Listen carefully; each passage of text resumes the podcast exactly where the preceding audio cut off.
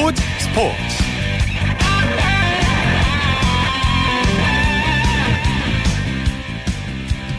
여러분 안녕하십니까. 일요일 밤 스포츠 아나운서 이광용입니다. 라오스전에서 대승을 거둔 한국 축구대표팀 오는 8일 레바논 원정 경기를 치르게 되는데요. 22년 만에 레바논 원정 승리에 도전하게 됩니다. 역대 전적에서는 7승 2무 1패로 한국이 레바논을 압도했지만 레바논 원정 경기에서는 뭔가 잘 안 풀리는 모습을 늘 보이면서 징크스에 시달리고 있는데요. 이번엔 분명 다를 겁니다. 그동안 철저한 준비를 해왔기 때문이죠. 슈틀리케 감독은 승리를 자신하고 있고 우리 선수들 사기도 그 어느 때보다 높습니다. 여기에 12번째 선수인 우리 국민들 응원까지 보태진다면 22년 만에 레바논 원정 승리, 큰 문제는 없을 겁니다. 레바논 원정 경기 준비하고 있는 축구대표팀 소식 잠시 후 축구 전문 기자와 자세하게 살펴보도록 하겠습니다. 일요일에 함께하는 스포츠 먼저 프로야구의 열기부터 느껴보시죠. 오센의 윤세호 기자 연결되어 있습니다. 윤 기자 안녕하세요. 네, 안녕하세요. 오늘 프로야구 5경기 정상적으로 열렸습니다. 4경기가 2시에 플레이볼 됐고 한 경기는 선데이 나잇 베이스볼 5시에 시작됐죠. 네, 잠실구장에서 열린 롯데와 LG의 경기만 선데이 나잇 베이스볼로 오후 5시에 시작됐고요. 나머지 4경기는 다 오후 2시에 시작됐고 이미 끝났습니다. 이미 종료된 경기 먼저 살펴보겠습니다. 삼성이 기아를 꺾고 2연패 마감했군요. 네, 삼성이 장훈삼 선수의 호투와 타선 폭발로 9대3 대승을 거뒀습니다. 선발 투수 장훈삼 선수가 7이닝 3실점 1자책 호투로 마운드를 지키고요. 타자들은 안타 10개로 9점을 뽑는 집중력을 과시했습니다.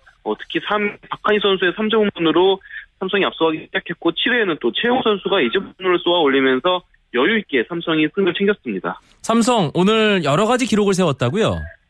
네, 일단 먼저 기아에 이어 역대 두 번째로 팀 통산 2만 4천 탈삼진을 달성을 했고요. 또 이승엽 선수가 400호 2루타를 쳤습니다. 그리고 야마이코 나바로 선수는 희생플라이로 올 시즌 111타점째를 올렸는데요. 이는 삼성 역대 외국인 타자 중 한 시즌 최다 타점입니다. 그리고 최용호 선수는 한 시즌 개인 최다인 32홈런을 기록을 했습니다. 박해민 선수 늘 공수주 맹활약하는데 오늘도 폭풍 주루 플레이 선보였죠? 네, 원래 박해민 선수가 스피드가 굉장히 빠른 만큼 수비 범위도 굉장히 넓고 주루 플레이도 굉장히 잘하는데요. 오늘도 박해민 선수의 이 스피드가 진가를 보였습니다. 일단 4회에는 시즌 48호 도루 성공을 했고요. 여 폭투로 3루까지 밟고 나바로 선수가 짧은 중견수 플레이를 쳤지만 그냥 빠른 다리를 이용해서 득점까지 올렸습니다. 게다가 또 6회 초에는 김주찬 선수의 안타성 타구를 넓은 수비 범위를 통해서 잡아내는 호수비도 보여줬습니다. 시즌 막판 5위 싸움이 참 치열합니다. 가을 야구 막차를 타기 위해서 네 팀이 물리고 있는 상황인데요. 한화가 홈 2연전 두산을 모두 잡았네요. 네, 오늘 한화가 두산과의 홈 경기에서 5대4로 승리했습니다. 김혜성 선수가 멀티홈런 포함 4타점으로 활약을 했고요. 송범 선수가 세이브를 올리면서 리드를 지켜냈습니다. 그러면서 하나는 7년 만에 60승 고지를 밟았고 5위 자리도 유지했습니다. 오늘 한화 선발 투수인 김민우 투수 참 기대를 모으는 신예 투수인데 드디어 첫 승을 따냈습니다. 네, 신인 김민우 선수가 정말 중요한 경기에서 데뷔 첫 승을 따냈는데요. 오늘 6과 3분의 1이닝 무실점으로 두산 타선을 압도했습니다. 빠른 공과 느린 커브의 절묘한 조합으로 마운드를 굳건히 지키는 모습이었습니다. 김성훈 감독이 경기 후에 올해 가장 긴장감이 느껴지는 경기였다고 얘기할 정도의 분위기였습니다. 네, 사실 하나가 6회까지는 4대0으로 다소 여유가 있었는데요. 7회에 두산에 3대4까지 추격을 당했습니다.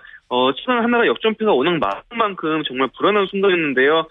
다행히 권혁 선수 그리고 권혁 선수의 뒤를 이은 송은범 선수가 승리를 지켜내면서 2연승 성공을 했습니다. 2위 NC가 어제 KT에게 대패를 당했는데 오늘은 대승, 그것도 팀 완봉승으로 갚아줬네요. 네, NC가 마산 홈 경기에서 투타에 KT를 완전히 압도하면서 7대0 연봉승에 성공을 했습니다. NC 외국인 투수 스튜어트 호투가 돋보였죠? 네, 스튜어트 선수가 6과 3분의 2이닝 동안 6개의 삼진을 잡아내면서 8피안타 2볼넷 무실점 호투를 했습니다. 그러면서 시즌 4승 성공했는데요. 최근 스튜어트 선수가 거의 매 경기 6이닝 이상을 먹어주고 있거든요. 그러면서 이닝히터 역할을 잘 해주고 있습니다. NC 타선에서는 나성범 선수의 활약이 아주 좋았네요. 네, 오늘 5타수 3안타로 활약을 했는데요. 나성범 선수의 KT전 타율이 무려 9푼에 이릅니다. 네. 그만큼 KT에 굉장히 강한 나성범 선수인데 어제 오늘 모두 3안타 경기를 펼치면서 KT 천적임을 증명을 했습니다. 특히 4회에 우전 적시타를 날리면서 해결사의 모습도 보여줬습니다. 최근 분위기가 가장 좋은 팀 8연승 중인 넥센이었는데 오늘 SK가 넥센의 연승을 저지했군요.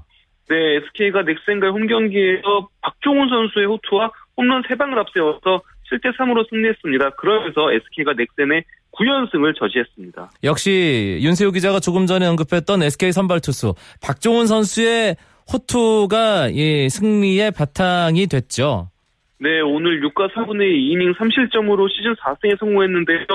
박종훈 선수 굉장히 낮은 타점에서 공을 던지거든요. 그렇죠. 정말 극단적인 잠수함 투수라고 불릴 정도로 타자로서 굉장히 낯선 그런 쪽에서 릴리즈 포인트가 형성이 되는데요. 자신의 장점을 잘 살리면서 네, 오늘 중요한 선발승을 따냈습니다. SK 타선에서 가장 중요한 선수 최정 선수가 그동안 라인업에서 빠져 있었는데 오늘 복귀하자마자 불방망이 휘둘렀습니다. 네, 정말 기선제압을 이끄는 그런 홈런을 최정 선수가 또 때려냈는데요. 사실 오늘 SK는 1회부터 3회까지 메이닝 홈런이 하나씩 터졌어요. 그 시발점이 최정 선수가 됐는데 1회에 최정 선수가 2점 홈런을 치면서 결승타가 됐고요. 그러면서 3회까지 SK가 꾸준히 홈런을 날리면서 비교적 쉬운 승리를 거뒀습니다. 박병호 선수 계속해서 선발 라인업에서 빠지고 있는데 상태가 어떤지 궁금하네요. 네, 지금 손가락 부상인데 이게 큰 부상은 아니거든요. 하지만 매일매일 좀 상태를 체크하고 좀 통증이 있을 때는 지금 박병호 선수가 나오지 않고 있습니다. 그러면서 지난 2일 LG전 이후에 5경기 연속으로 지금 선발 출장하지 못하고 있거든요. 박병호 선수가 3일 대전 한화전에서는 대타로 나왔어요. 그만큼 큰 부상은 아닌데 일단 어제와 오늘 경기는 모두 결장을 했습니다. 네, 잠실구장에서 열린 LG와 롯데의 경기 5시에 플레이볼도 했고 윤세호 기자가 현장에서 취재를 했는데 이 경기가 아직도 안 끝났네요. 네, 지금 12회 말 마지막 LG 공격이 진행 중인데요. 2사 1루인 상황이고 양석환 선수가 지금 속에 있습니다. 정대현 선수와 상대하고 있는데요. 네, 아직은 1대1 접전이 계속 이어지고 있습니다. 1대1이라는 것은 그리고 연장 12회까지 양팀이 한 점밖에 뽑지 못했다는 것은 그만큼 투수진이 잘 던졌다는 의미가 될까요? 네, LG 선발 투수인 루카스 선수가 6과 3분의 2이닝 1실점 호투를 펼쳤고요. 롯데 선발 투수인 박세용 선수도 6이닝 1실점으로 자기 몫을 다했습니다. 이어나온 불펜 투수들도 정말 호투를 펼쳐줬는데요. 하지만 양팀 타자들이 좀처럼 점수를 뽑지 못하면서 경기가 연장으로 이어졌고요. 결국 지금 막 경기가 끝났는데 1대1 동점으로 막을 내렸습니다. 네, 양팀 무승부 기록했는데요. 프로야구 순위 무승부까지 반영해서 지금 정리 가능할까요, 윤세호 기자? 네, 일단 하나와 롯데가 공동 5위였잖아요. 하지만 롯데가 무승부를 기록하고 하나가 승리하면서 단독 5위로 5위제를 지켰습니다. 하지만 5위 현재를 놓고 혼전은 계속 이어질 것 같은데요. 롯데가 반게임 차로 6위가 됐지만 기아, SK까지 하나와의 경기 차이가 8위 SK와 5위 하나의 경기 차이가 2.5밖에 안 나거든요. 네. 그렇기 때문에 5위 현재를 놓고 치열한 다툼은 시즌 마지막까지 이어지지 않을까 싶습니다. 메이저리그에서 뛰고 있는 선수들 소식도 잠시 살펴보죠. 텍사스 레인저스의 추신수 선수 어제 드디어 2할 오픈 고지를 밟았는데 타율이 오늘 조금 더 올라갔습니다. 네, 오늘 LA 애인절스와의 원정 경기에서 안타 2개를 치면서 타율이 2할 오픈 3리로 올라갔습니다. 사실 추신수 선수가 시즌 내내 2할 오픈의 벽을 넘지 못했었거든요. 하지만 어제 2할 오픈의 벽을 넘었고 오늘 또 안타 2개를 치면서 시즌 마지막까지 꾸준히 타율이 올라가지 않을까 싶습니다. 피츠버그의 강정호 선수는 오늘 안타 기록하지 못했군요. 네, 오늘 강정호 선수는 여전히 좌투수에 좀 고전하는 모습을 보여주는데요. 상대 선발 좌투수인 하이메 가르시아에게 막혀가지고 무안타로 침묵을 했습니다. 그러면서 타율은 2할 8푼 7리로 떨어졌습니다. 오늘 야구 소식 풍성하게 잘 들었습니다. 오센의 윤세호 기자 고맙습니다. 네, 감사합니다.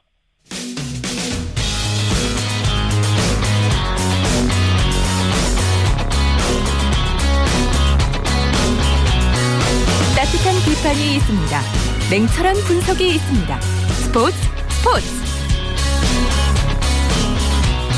이어서 축구 소식입니다. 중앙일보 박린 기자 연결되어 있습니다. 안녕하세요. 네, 안녕하세요. 슈틀리케 감독이 이끄는 축구대표팀 모레죠. 화요일 밤에 레바논과 월드컵 아시아 지역 2차 예선 3차전 치르는군요. 네, 축구대표팀이 한국 시간으로 8일 밤 11시 레바논에서 레바논과 2018년 러시아 월드컵 아시아 2차 예선 지조 3차전을 치르고요. 어제 레바논에 입성했는데요. 우리나라는 지난 6월에 미얀마를 2-0으로 꺾었고요. 지난주에 라오스를 8-0으로 대파한 데 이어서 3연승을 노립니다.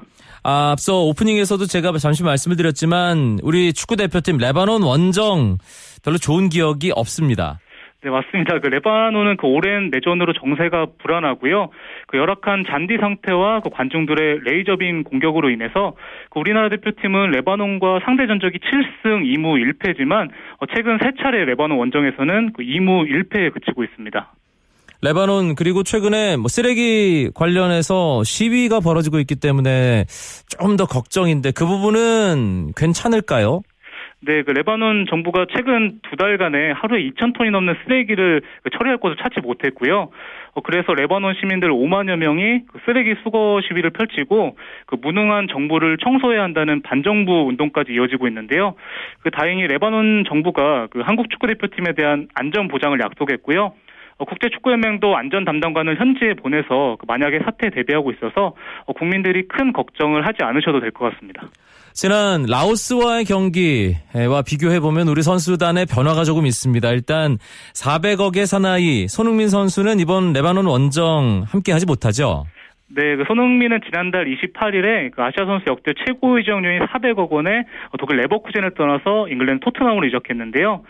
손흥민은 지난 3일에 라오스와 2차전에서는 해트트릭을 작성했는데요.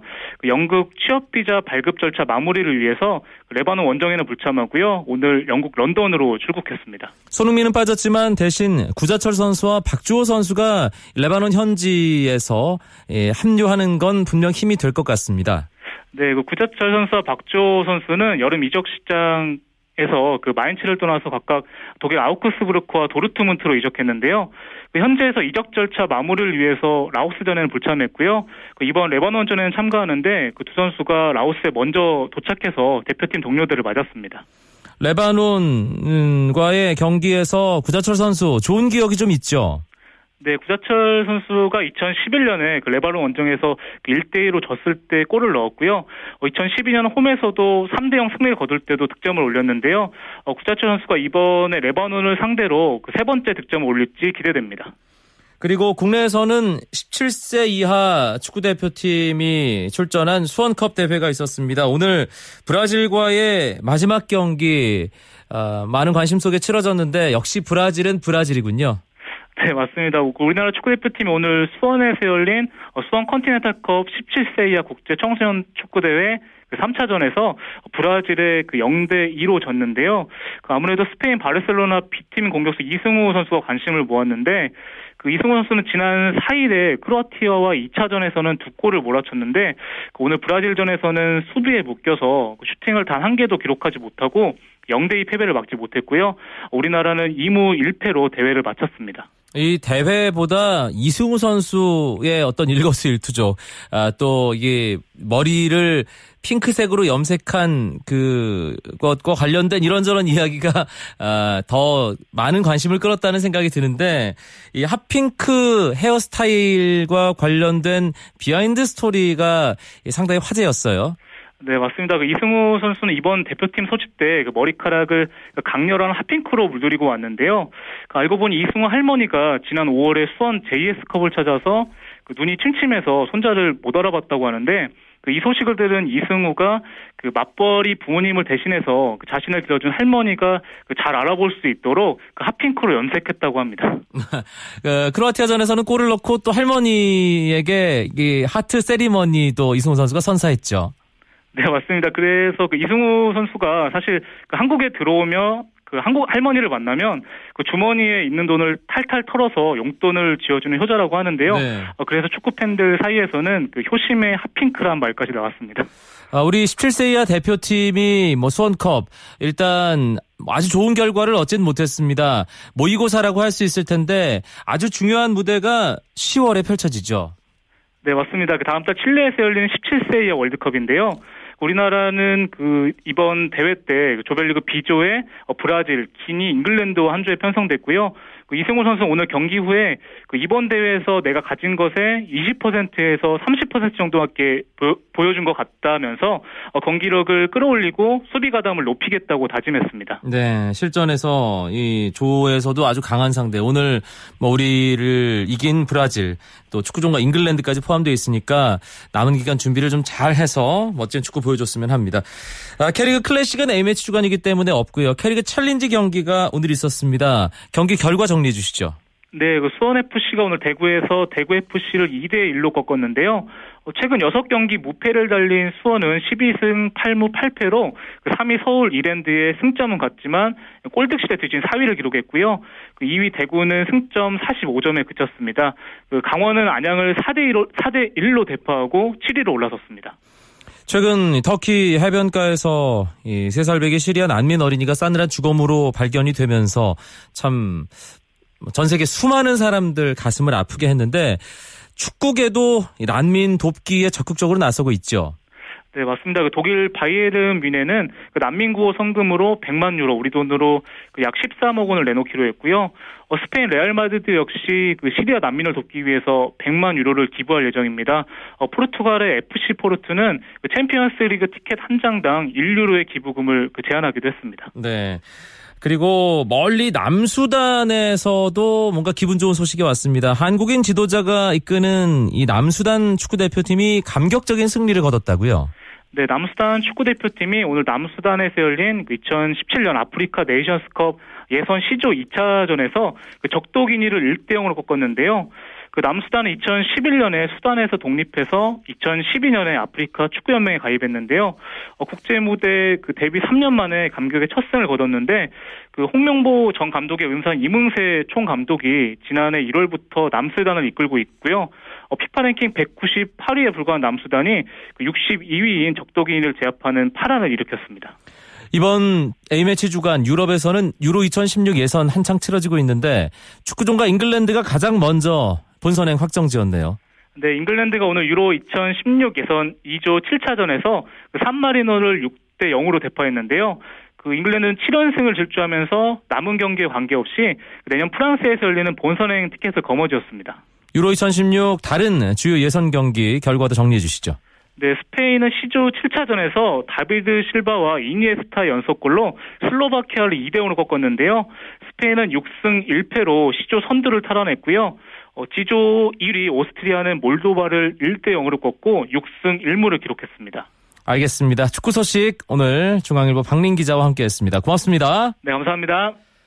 이어서 우리나라 스포츠 발전에 이바지하고 있는 각 종목의 발전 과정을 살펴보는 시간입니다. 스포츠 기록실 스포츠평론가 신명철 씨와 함께하겠습니다. 안녕하십니까? 네, 안녕하십니까?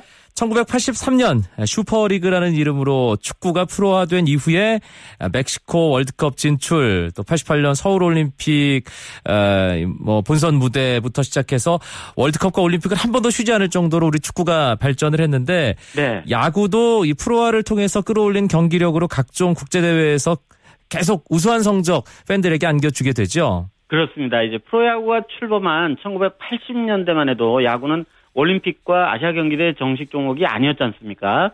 예, 올림픽의 경우 1984년 로스앤젤레스 그리고 1988년 서울올림픽 등에서 시범 종목으로 계속 열렸습니다. 물론 그 이전에 1964년 도쿄올림픽을 비롯해서 여러 차례 사실은 야구가 올림픽 정식 시범 종목으로 열리고는 있었거든요. 네. 그런데 정식 종목까지 되기는 좀 오랜 세월이 필요했고요.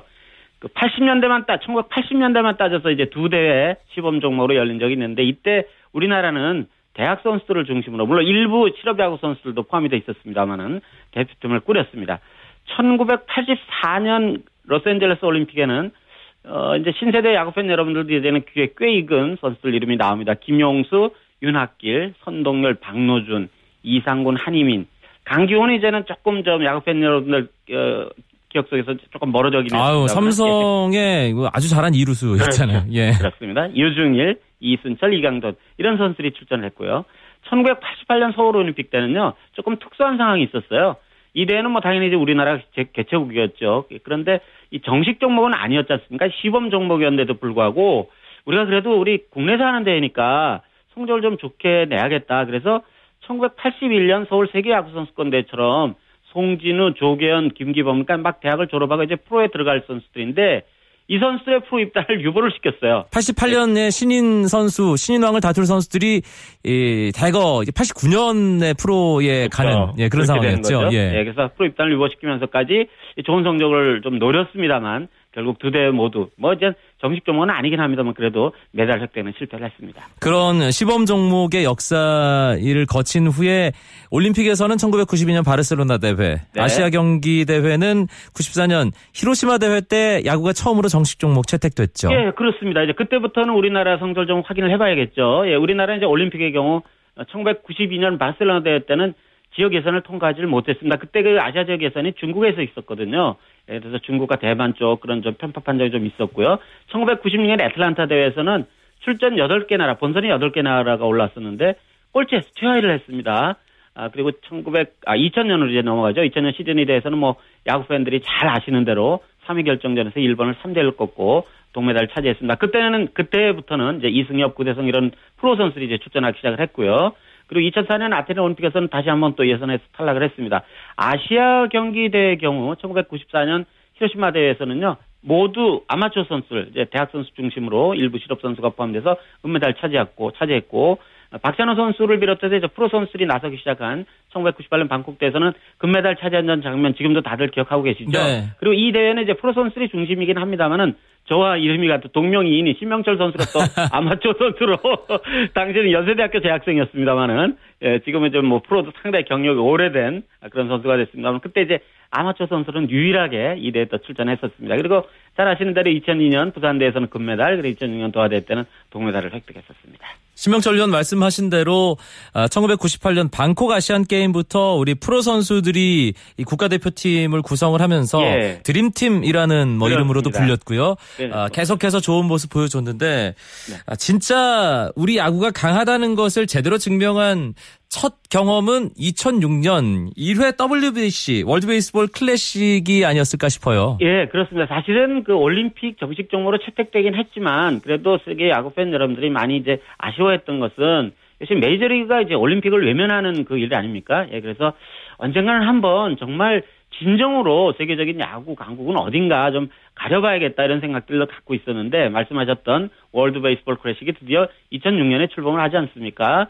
예, 그래서 그 대회에 대한 관심도 굉장히 많았었고, 뭐 올림픽에서 없었던 그 뭐 메이저리그가 역시 올림픽을 좀 보기에 따라서는 여러 가지 해석이 있을 수 있겠습니다만은 조금 뭐 경시하는 그런 영향도 있었는데 어쨌든 그 야구와 소프트볼은 또 한동안 올림픽 종목으로 또 진행이 되다가 2008년 대회를 끝으로 또 올림픽 무대에서 또 사라지기도 했지 않습니까? 네. 뭐 여러 가지 등등의 이유 때문에 월드 베이스볼 클래식에 대한 그런 상당한 그 욕구, 그런 해야겠다는 그런 생각들이 많았는데 어쨌든.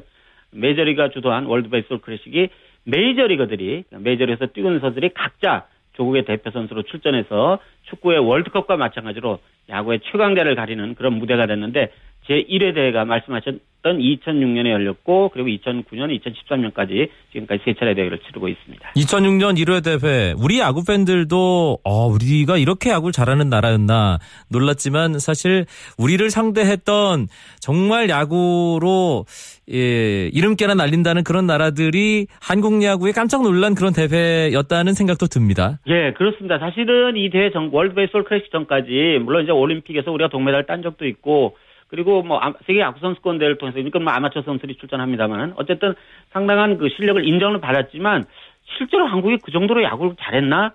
전 세계 팬들이 깜짝 놀랐죠. 우리 국내 팬들도 당연히 깜짝 놀랐고 예, 그랬던 일이 다들 기억나시죠. 그런데 제1회 대회 때는 우리가 다들 기억나시죠. 우리가 6승 1패라는 참 좋은 성적을 올리고도 딱 한 번밖에 안 졌어요. 그래 6승 1패입니다. 6승 1패. 근데 결승에 오르지 못하고 준결승까지 기준으로 했을 때 4승 3패 일본하고 5승 2패 쿠바가 결승에서 맞붙었던 거였거든요. 아주 독특한 경기 대회 방식이었죠.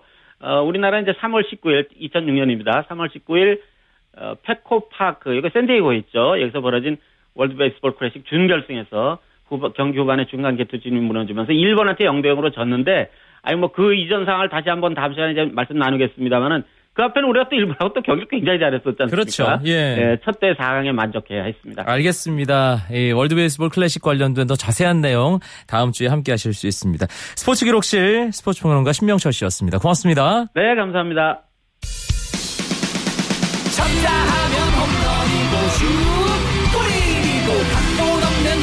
드라마 그것이 바로 손에 잡힌 우승 트로피 목에 걸린 그 배달 너와 내가 하나 되는 그것이 바로 꿈꾸던 스포츠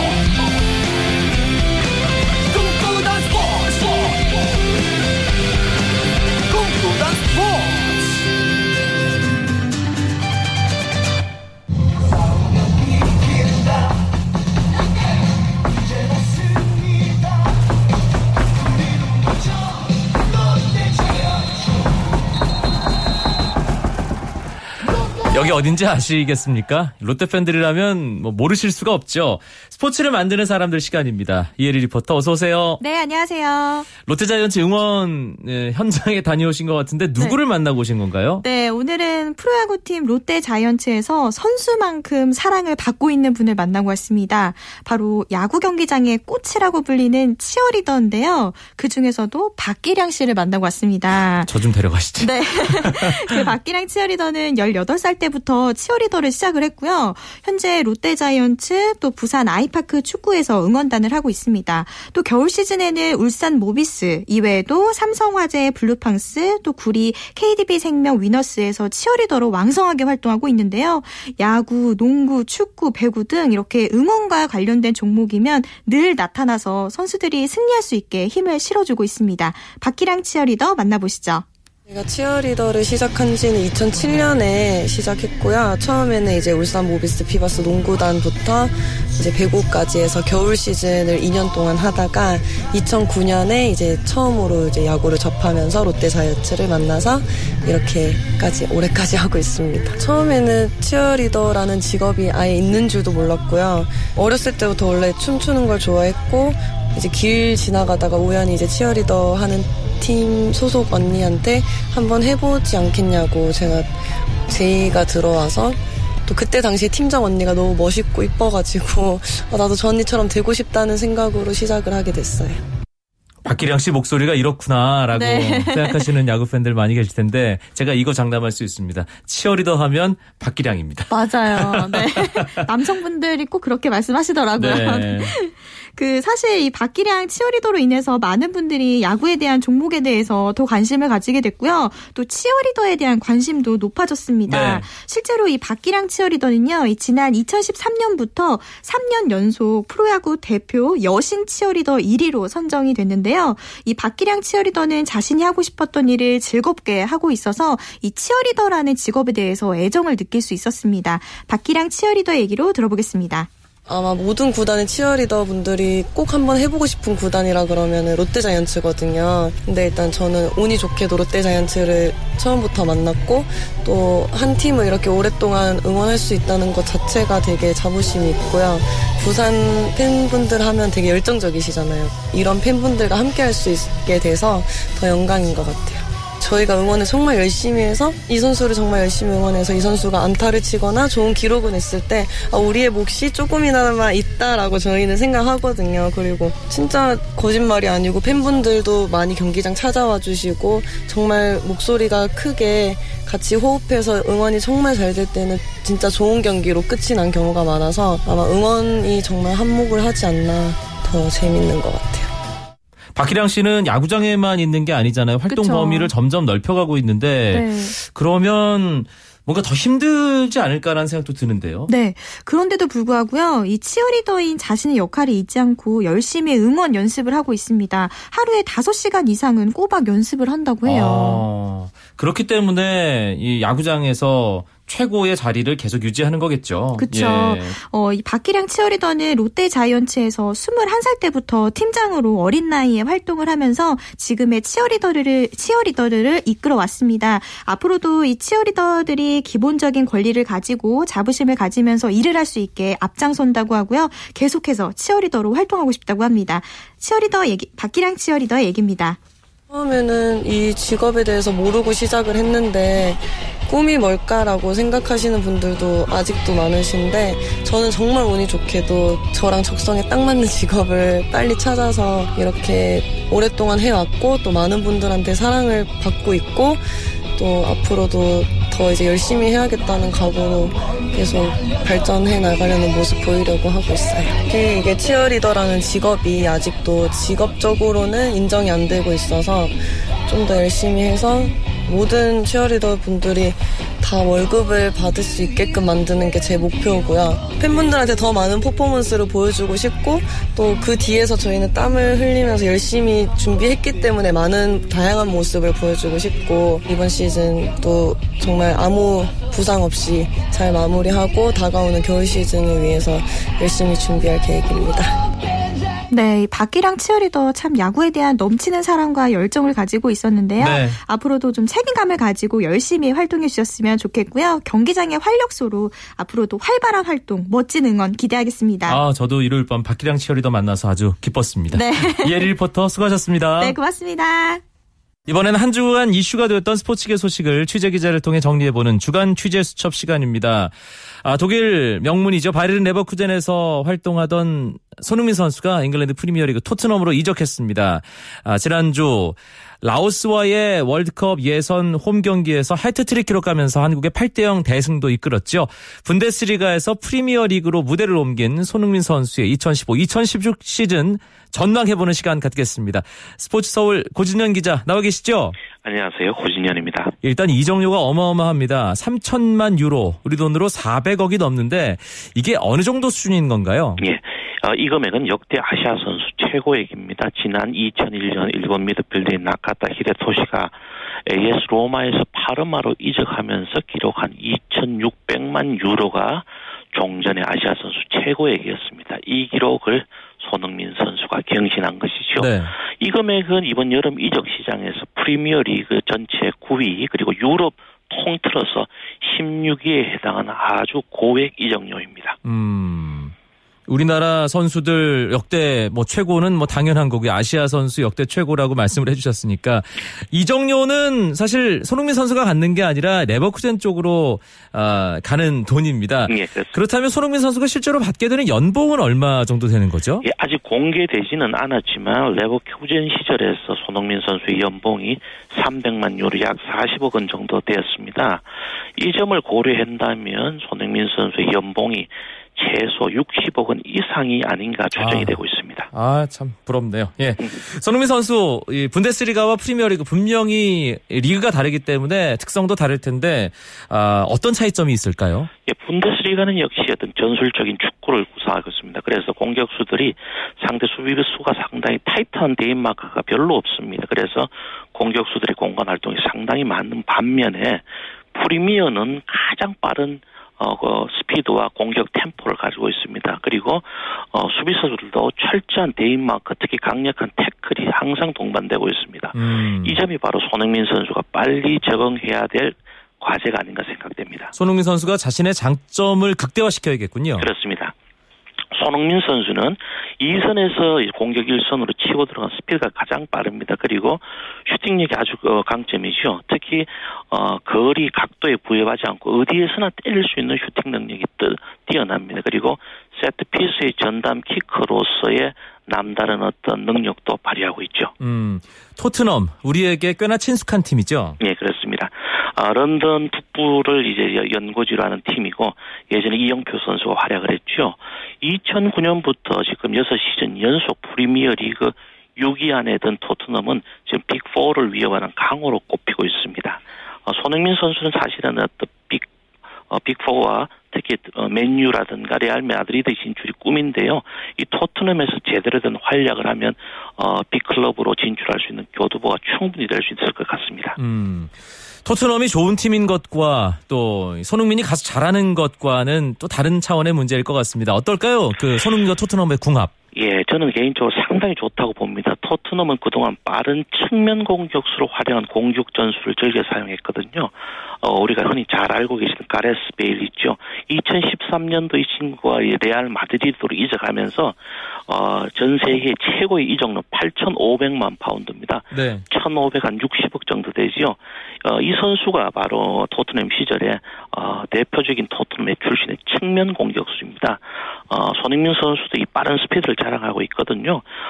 토트넘의 4-2-3-1 포메이션에서 아마 2선 측면 공격수로 주로 출장할 손흥민 선수는 스피드라는 측면에서 경쟁력이 있기 때문에 충분히 연착륙할 수 있다고 봅니다. 손흥민 선수가 이제 공격 쪽에서 함부르크에서도 그랬고 레버쿠젠에서도 그랬고 우리 국가대표팀에서도 2선 공격수 또 측면에서 중앙으로 파고 들어가면서 참 좋은 활약을 하는데 토트넘에서 함께 발을 맞출 공격 작업에서 골을 만들어갈 선수들과의 호흡도 상당히 중요하겠죠. 그렇습니다. 지금 토트넘에서는 캐리 케인이라는 영국에서 최고의 선수로 지금 성장한 우리 스트라이커가 있습니다. 그리고 측면 공격수로서는 나세르 샤들리 그리고 무샤 덴벨레, 에릭 라멜라 등 측면 자원들이 상당히 좋고 젊은 선수들이 많습니다. 이 케인 선수들이 이제 폭넓은 공간을 이제 뛰어다니면서 수비수들을 상당히 많이 달고 나오거든요.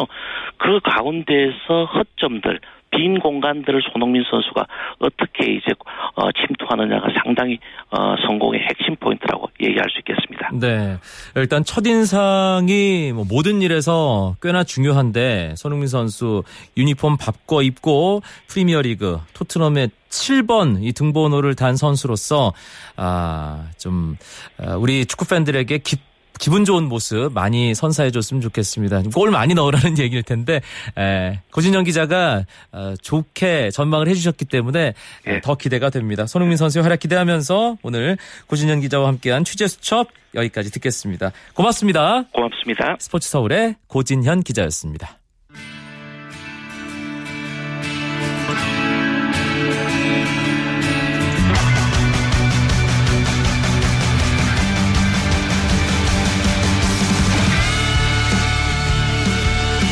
일요일 밤 준비한 스포츠 소식 여기까지입니다. 저는 내일 9시 30분부터 한 주간의 풍성한 야구 이야기로 여러분들 찾아뵙겠습니다. 일요일 밤 마무리 잘 하시고요. 고맙습니다. 스포츠 아나운서 이광용이었습니다.